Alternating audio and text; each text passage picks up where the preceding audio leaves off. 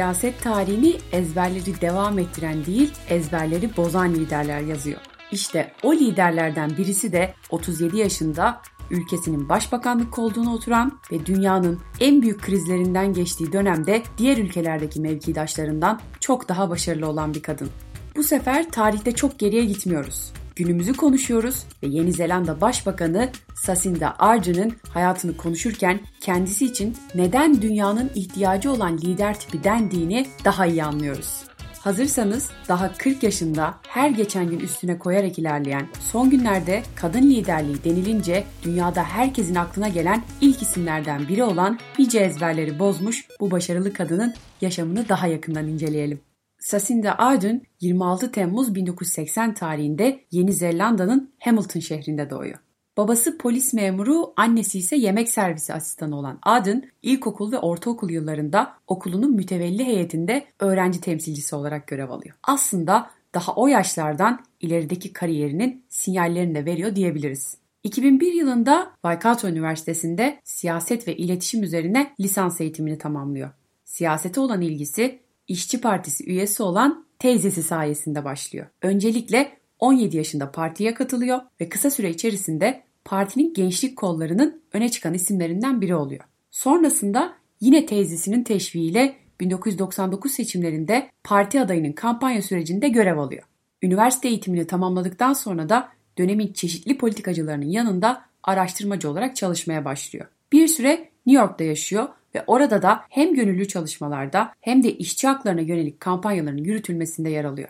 Ardından Londra'ya taşınıyor. Uzun yıllar İngiltere Başbakanlığı yapmış Tony Blair'ın kıdemli politik danışmanlarından biri oluyor. Aynı zamanda bir süre boyunca İngiltere ve Galler'deki politik faaliyetleri incelemek amacıyla Birleşik Krallık İçişleri Bakanlığı'nda da çeşitli görevler alıyor. 2008 yılının başında Uluslararası Sosyalist Gençlik Birliği'nin başkanı seçiliyor. Bu görevi sayesinde de Ürdün, İsrail, Cezayir ve Çin başta olmak üzere birçok ülkede zaman geçirme ve inceleme yapma fırsatı elde ediyor. Ülkesi Yeni Zelanda'da 2008 yılında gerçekleştirilecek olan seçimler öncesinde kendisinin İşçi Partisi'nin listelerinde 20. sırada yer aldığı açıklanıyor. Bu sıralamanın henüz milletvekilliği tecrübesi olmayan birisi için oldukça yüksek bir sıralama olduğu söyleniyor. Çünkü bu sıralama seçimlerde parlamentoya girme şansını oldukça arttırıyor. Bu sebeple de Ardern seçim öncesinde kampanya süreçlerinde tam zamanlı yer alabilmek için Londra'dan Yeni Zelanda'ya dönüyor. İşçi Partisi'nin görece daha kuvvetli olduğu ve garanti görülen bölgelerinden biri olan Waikato'dan aday oluyor. Oylama sonucunda hedeflediği başarıyı elde edemiyor fakat parti listesindeki yerleşimi sayesinde milletvekili oluyor. Bu sonuç onun Yeni Zelanda parlamentosuna girmiş en genç milletvekili unvanına sahip olmasına yol açıyor. Kısa bir süre içerisinde de partinin gençlik işleri sözcüsü görevine getiriliyor.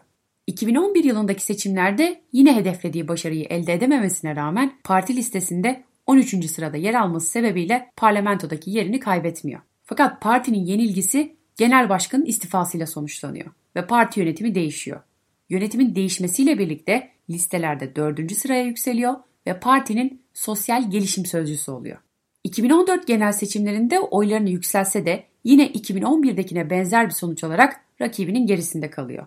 Tekrar bir genel başkan değişiminin ardından bu sefer adalet, çocuklar, küçük işletmeler, sanat ve kültür sözcüsü oluyor. Bu dönemde özellikle parasız eğitim, kürtaj yasağının kaldırılması ve çocuklar arasında yoksulluğun yok edilmesi gibi konularda mücadele veriyor.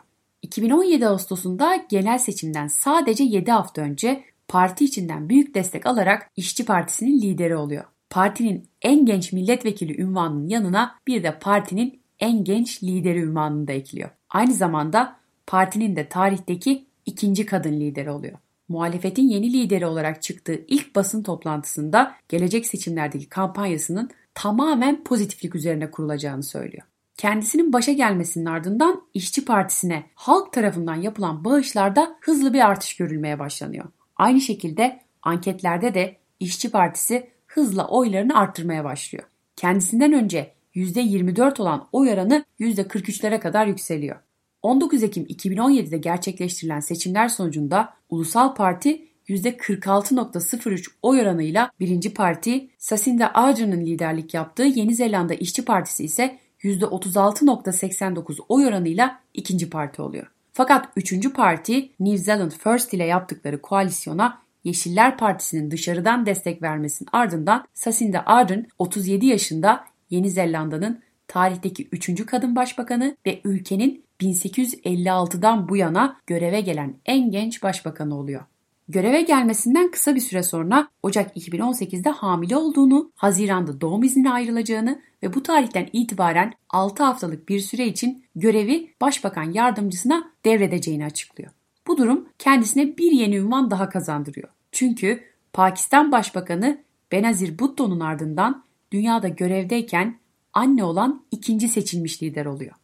Dünya siyaset tarihine bıraktığı en ikonik görüntülerden biri ise küçük kızıyla beraber Birleşmiş Milletler Genel Kurulu'na katılması oluyor. Özellikle doğumunun ardından işini sürdürüş biçimiyle kadınların siyaset içindeki yeri konusunda dünyanın birçok yerinde ön yargıların sorgulanmasına neden oluyor.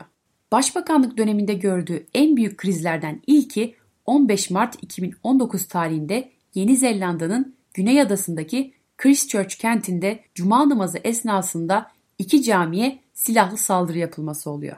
50 kişinin hayatını kaybettiği saldırının ardından verdiği mesajlar, aldığı tavır ve kararlarla tüm dünyanın takdirini topluyor. Saldırıdan sonra saldırıdan etkilenen ailelerle bir araya geliyor. Onların acısına ortak olmaktan çekinmiyor. Konuşmasında Kur'an'dan ayetler okuyor. Başörtüsü takıyor, teröristin adını asla anmıyor ve hızlı bir şekilde ülkede silah satışına kısıtlama getiriyor. Guardian yazarı Susan Moore, kriz anındaki duruşunu ise şu sözlerle ifade ediyor. Martin Luther King, sahici liderlerin uzlaşma aramayıp kendilerinin bir uzlaşma yarattıklarını söylemişti. Ardından da eylemiyle, şefkati ve birleştiriciliğiyle yol göstererek farklı bir uzlaşma yarattı. Terör farklılıkları görür ve yok etmek ister. Ardern farklılıkları görüyor ve onlara saygı gösteriyor, kucaklıyor ve bağ kuruyor.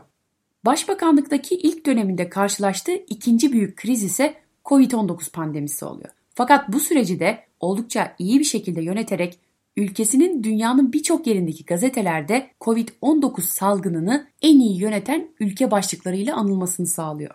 5 milyon nüfuslu ülkede bugüne kadar yalnızca 2300 vaka ve 25 ölüm tespit ediliyor. Uzun bir süre vaka görülmemesine rağmen ülkenin en büyük kentinde 3 yeni vaka çıkar çıkmaz sokağa çıkma yasakları geri getiriliyor. Ardern hemen ardından ülke tarihindeki en geniş kapsamlı aşılama programını duyuruyor. Tüm Yeni Zelandalıları kapsayacak ve bunu ücretsiz yapacak kadar aşı satın aldık. Aşılama programı vize durumlarına bakılmaksızın Yeni Zelanda'daki herkesi kapsayacak açıklamasını yapıyor.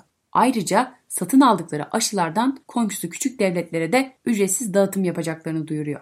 Koronavirüs sürecinde halkının güvenini kazanması aynı zamanda 2020 senesinin ülkesinde seçim senesi olması sebebiyle de oldukça etkili oluyor.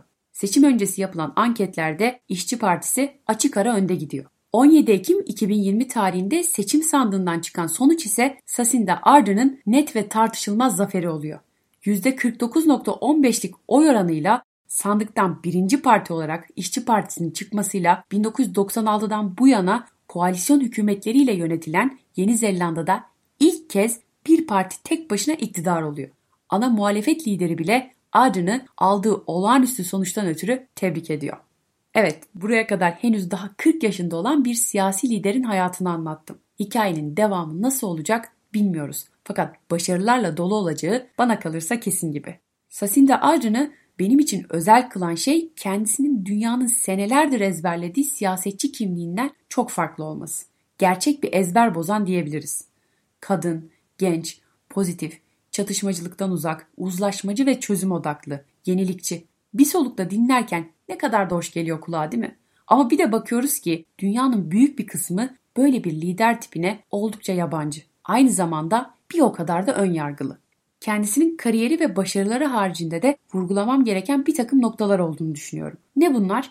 Bizim gibi ülkelerin gerçekliğinde olmayan şeyler. Kendisi 2014'te milletvekiliyken müzik festivalinde DJ'lik yapmış. Aile yaşamını dayatılana göre değil, istediği gibi kurgulamış. Siyasetin sadece saçları beyazlamış erkeklerin yaptığı bir şey olmadığını ve bir başbakanın da doğum iznine çıkabileceğini tüm dünyaya göstermiş. Başbakanlık ve annelik kimliklerini nasıl bir arada yürütmeye çalıştığını çekinmeden paylaşmış ve kendinden kat be kat deneyimli siyasetçilere göre en zor krizlerin üstesinden başarıyla gelmiş.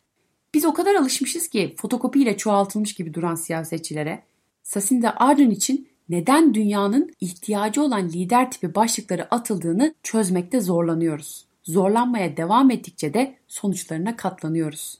Siyasi, teknolojik, ekonomik ya da sosyal ezberlerin her gün bozulduğu bir dünyada 100 yıl öncenin ezberleriyle yaşamaya çalışırsanız doğal olarak sonuçlarına katlanmakta kaçınılmaz oluyor. Dilerim insanlar birçok önyargısından kurtulur ve gerçekten potansiyeli olan kişilerin kendilerine liderlik etmelerinin önünü açar.